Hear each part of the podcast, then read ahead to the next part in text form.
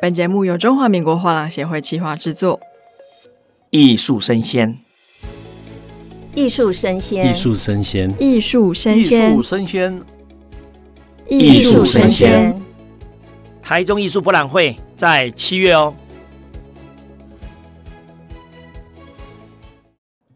Hello，欢迎收听艺术生鲜 ART TAIPEI Live Talk，我是主持人王维轩 Vivi。上一集呢，我们跟胡老师聊了非常多关于水墨书画，不管是在中国、在日本、在台湾、在国际上的一些，算是小故事吗？嗯，对啊，非常的震惊。那没办法，我主持人，所以我刚刚又跟老师聊了好多，我就挑一些我觉得大家可能也会想知道的，不能只有我知道来访问老师。那我们再重新介绍一下老师，老师是台湾艺术史研究学会的常务理事，现在呢也是澳门城市大学的客座教授，胡艺勋老师。胡老师好，好，大家好，Vivi 好。好，我刚刚其实有听到一个，我觉得大家可能会有点想要知道，在中国书画的这些艺术家，跟台湾的这些书画或是水墨的艺术家，其实身份对于他们的市场性的布局是有点不一样。嗯嗯嗯，有蛮大的区别。大陆是学院派的天下，嗯，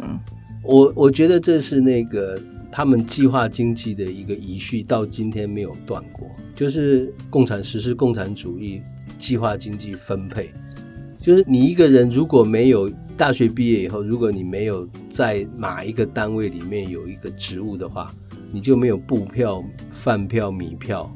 路票都不会有了。因为你的所有的这些日常都是必须要有你的服务的那个单位给你，所以你必须一定要有一个单位。我觉得这一种计划经济的遗绪，一直到今天，其实他们的思想虽然叫什么改革开放啊，他们其实还没有。没有脱离掉这样子，所以百分之九十，我刚刚讲，在大陆的创作界，百分之九十五以上，他都是学院出身。也就是说，他现在还在学校任教。你一定要有一个很血统纯正的专业的学院毕业出来的。嗯，比如说你是什么中央美院哪一个油画工作室出来的，然后你是跟哪一个老师学的，这个一定要表明出来。然后。你又是在哪一个专业的单位里面工作？你必须要具备这两个身份，在艺术市场上才有被认同的可能。所以你是一个 freelance 啊，你是个自由工作者啊，或者告诉你我就是一个创作者，这种这个大概是最近五年才被接受的，在大陆。台湾大概早二二十年前、三十年前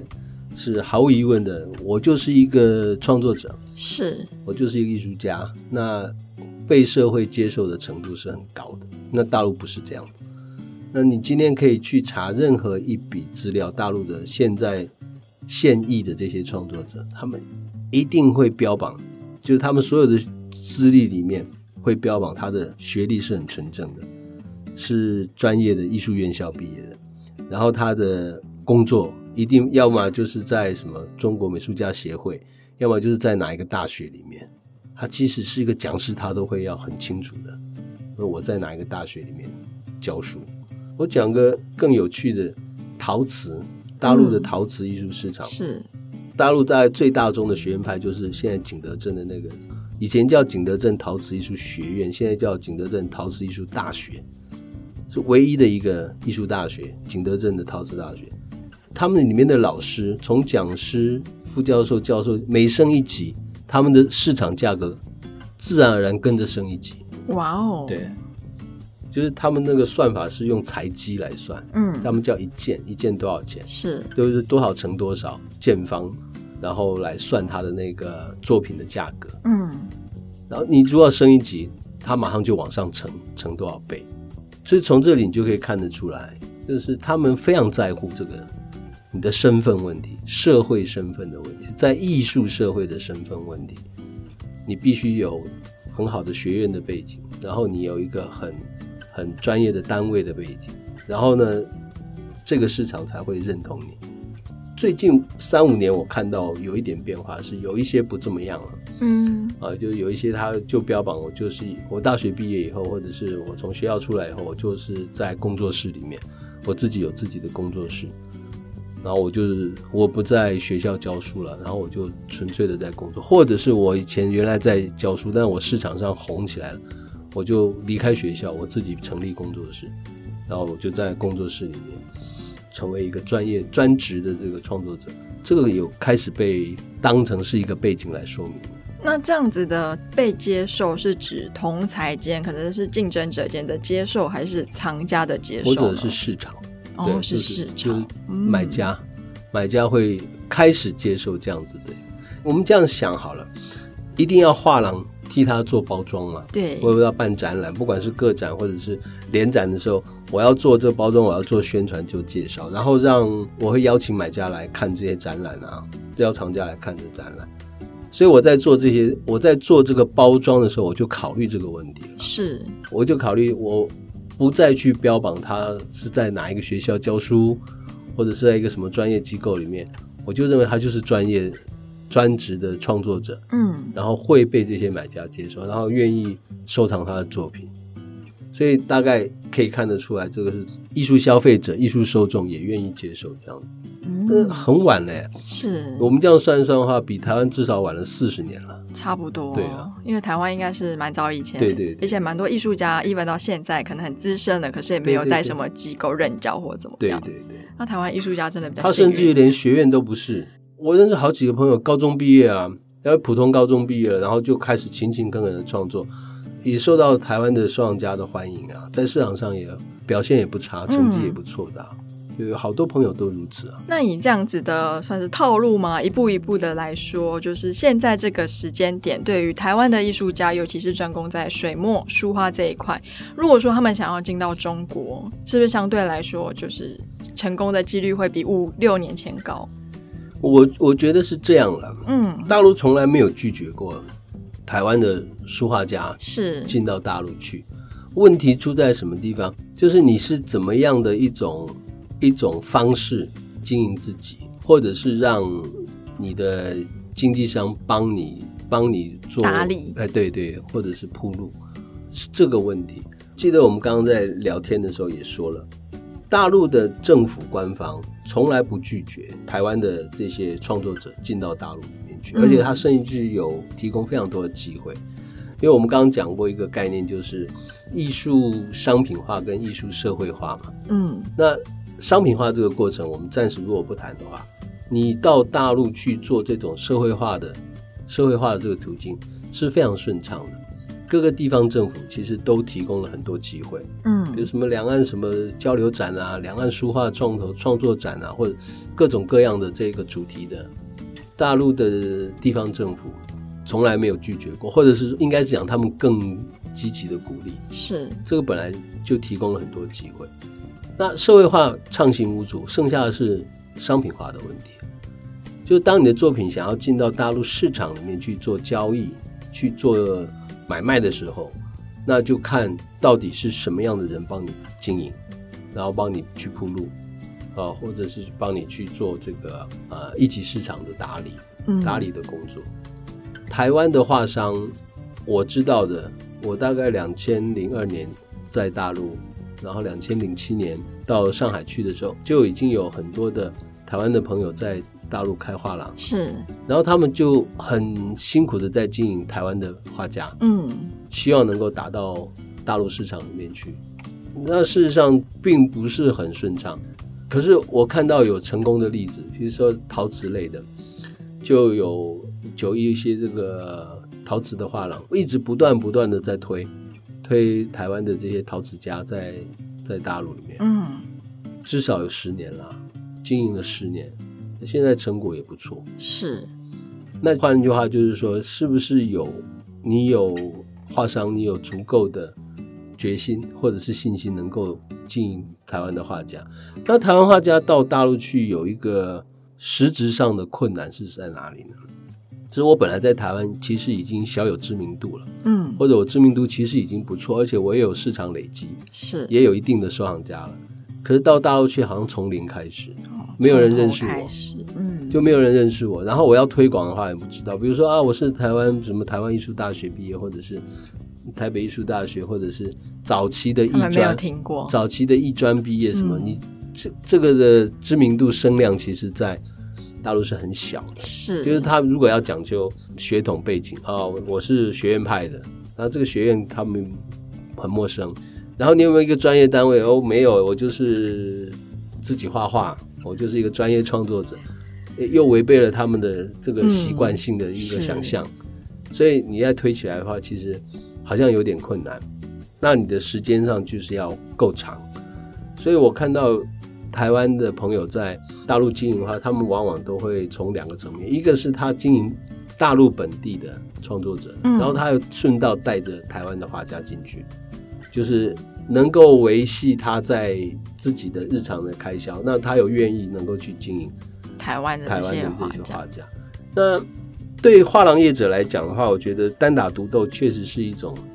是一种很辛苦的事情了。是，如果说有一个好的组织性的，嗯，像我的了解，今年吧，今年年初，其实我们有朋友在聊天，在上海的时候，呃，上海回到台湾来聊天，就就说他们可能有一个有一个想象或者是一个计划，就是由画廊协会这边，嗯，用团体的力量，把想要到大陆去发展或者是开路的这些。画廊主他们想要做，然后做成一个呃集合，是对，然后然后在大陆那边再由比较长期停留在大陆经营的这些台湾的朋友跟他们做衔接，帮他们在安排，比如说长三角，哦，比如说上海、江苏跟浙江。这个地区的一种，比如说巡回性的展览，嗯，或者是某一种形式的艺术博览会，是，然后让让大家看得见台湾的一个团体的力量，是，我觉得这个其实是一个蛮好的机会，对对，嗯、因为单打独斗其实真的很辛苦，现在到大陆去的费用也不低，是，人事成本啊、运输啊、保险这些这些费用也不低，那如果在大陆那边本来就有一个落地的，而且。也是我们自己台湾的朋友，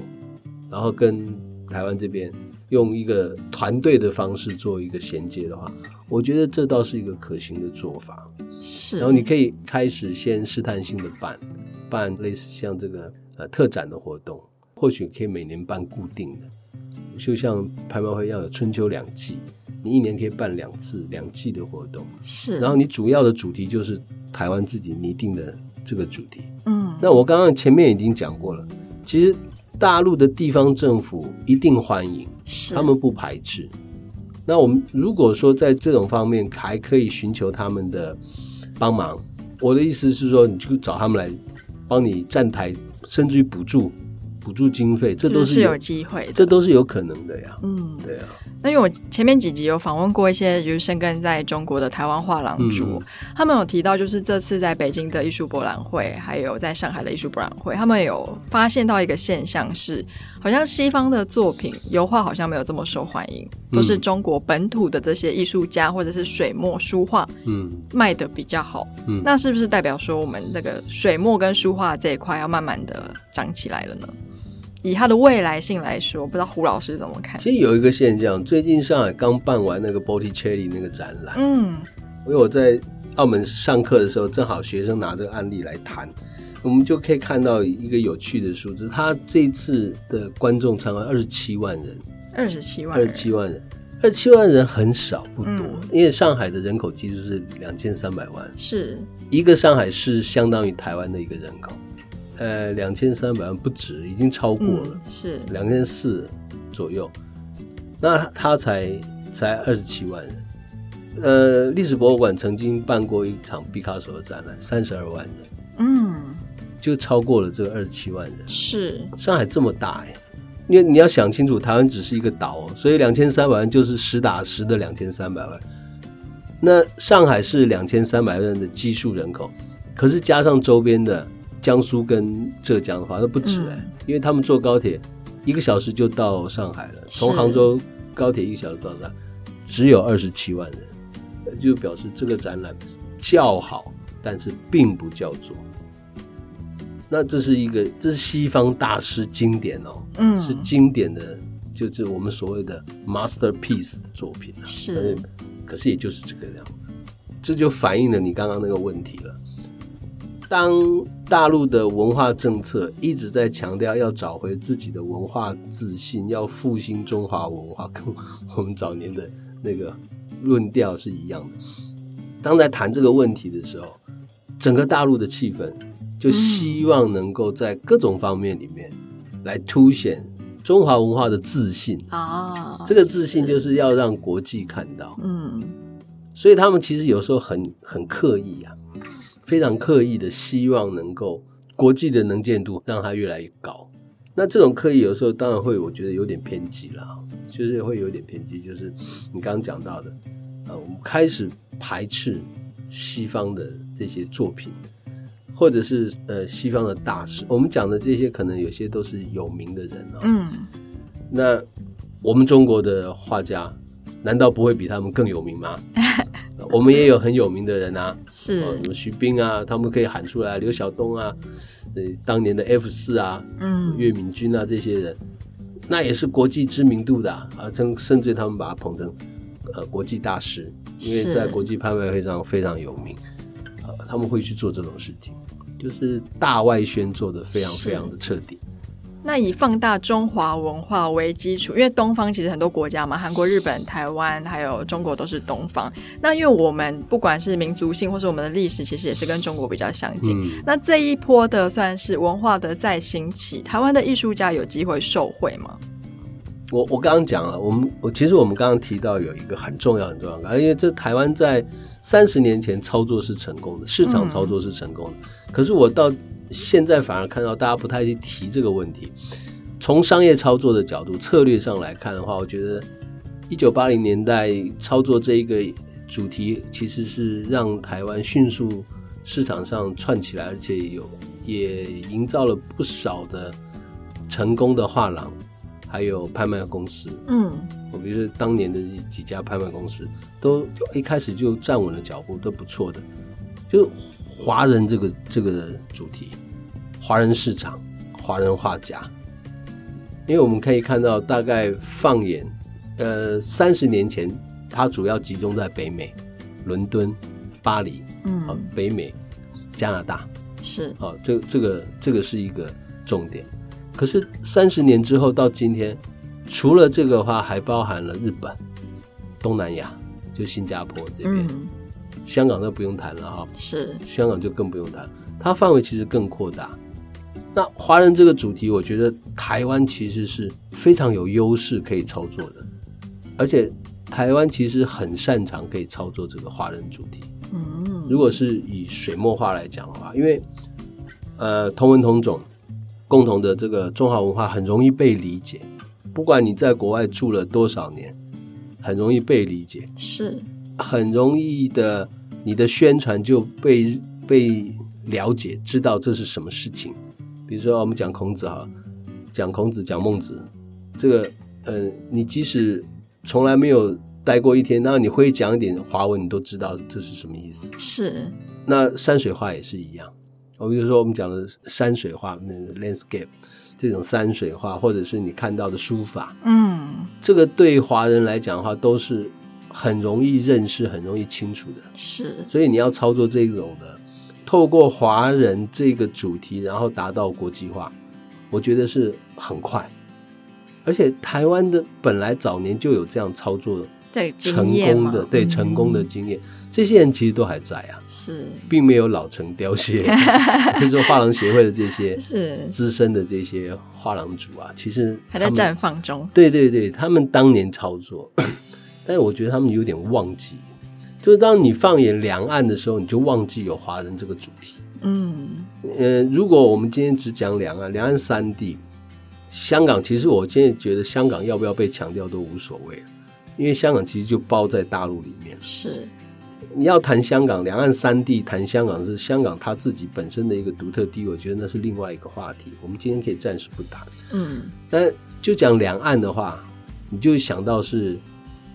大陆跟台湾两边，我觉得不对，就是你在谈两岸，你要想到的是华人，嗯，你要想到更大的范围媒体，就是国际化的问题，是。把它变成是一个国际化的议题。然后谈华人市场，那水墨画它就更宽阔了，然后它能够被接受的程度就会越高，而不是仅仅仅止于说，今天如果谈两岸，我们一直都处于人口的弱势，创作数量上也好，创作的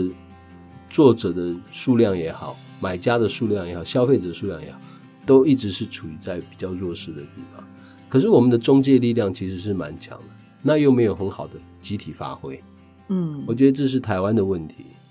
那台湾可以如果可以开始愿意再像二十年前去操作那个华人的主题，我觉得它有它的一个优势在。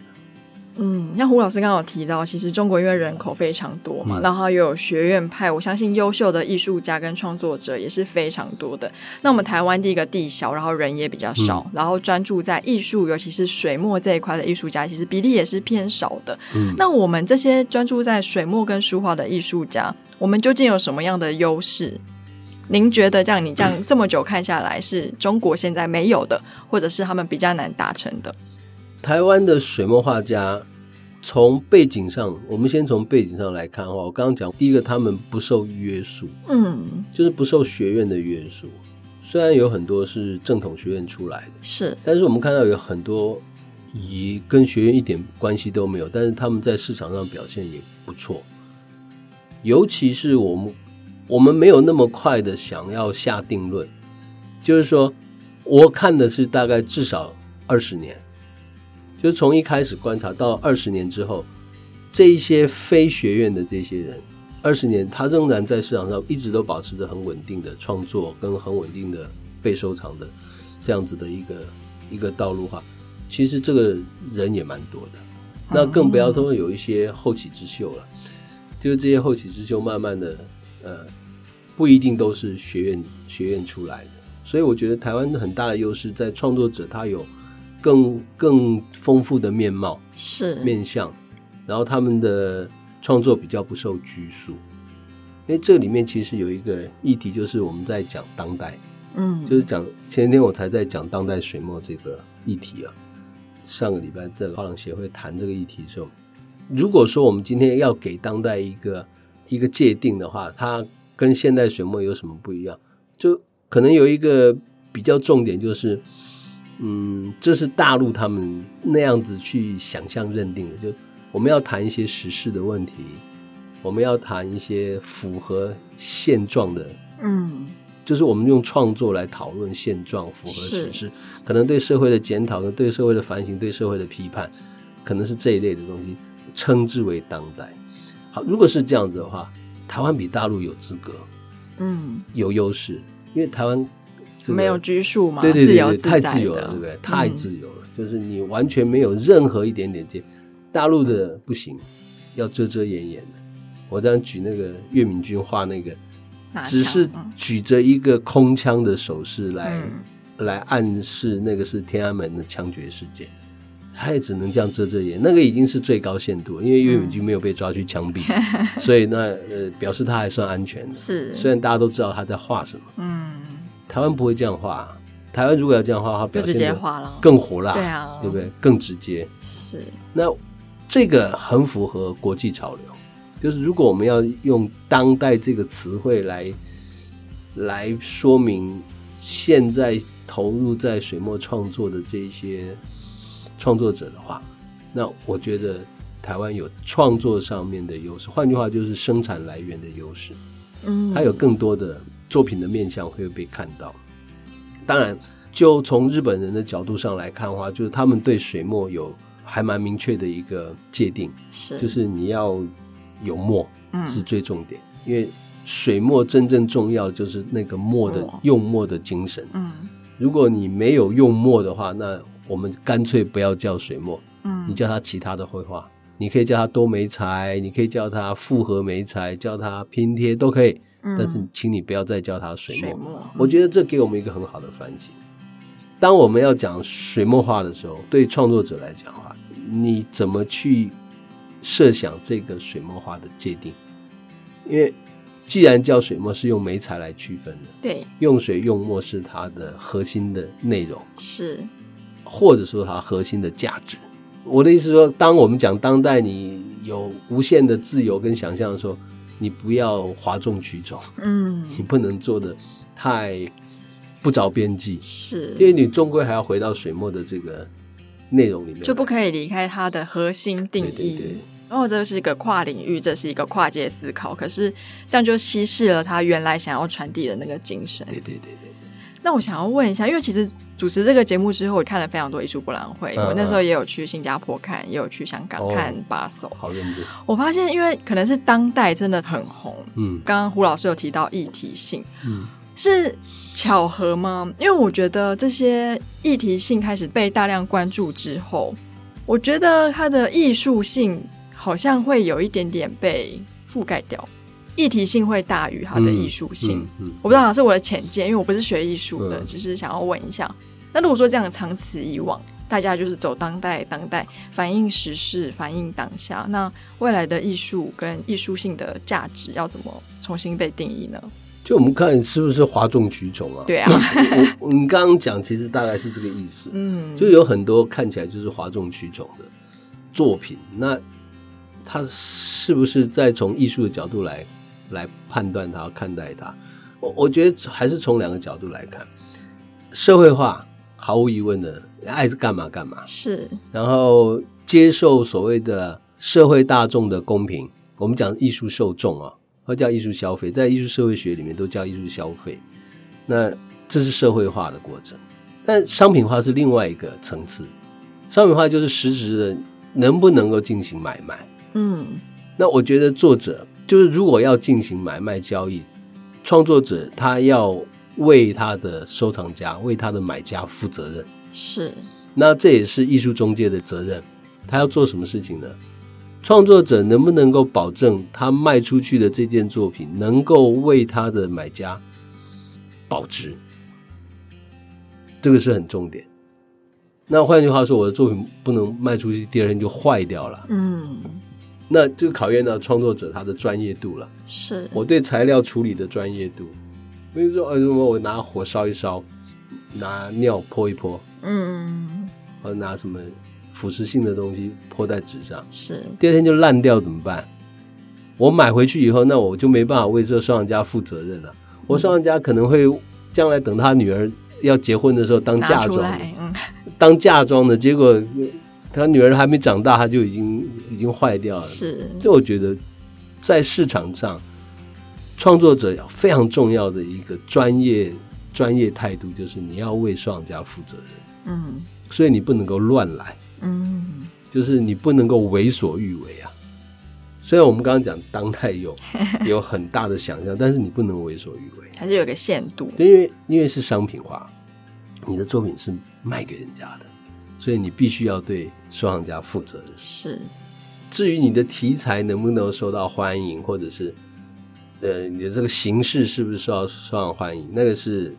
收藏家自己个人的主观意识来决定。嗯，但是画商要很清楚的知道，你所要能够保障这一个创作者在这个市场上面交易逐步的往上上升，是它的保值性。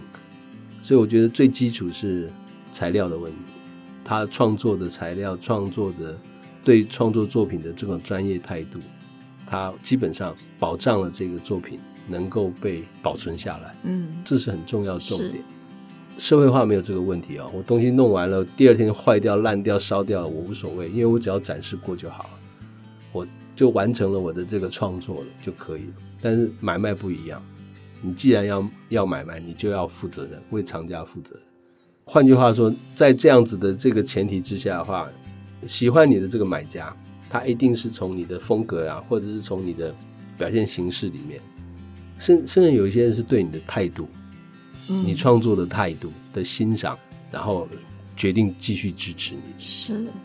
所以我觉得这个是社会化跟商品化很大不一样。如果是这样子的话，你就会发现，其实商品化面对当代这个议题。它不是真正的全然的自由，嗯，它有一定的框架，制约性，符合这样子的条件。对对对，你好，今天真的学到非常多，希望未来还有机会请胡老师来我们节目上玩。好啊，好啊，谢谢老师，谢谢，谢谢。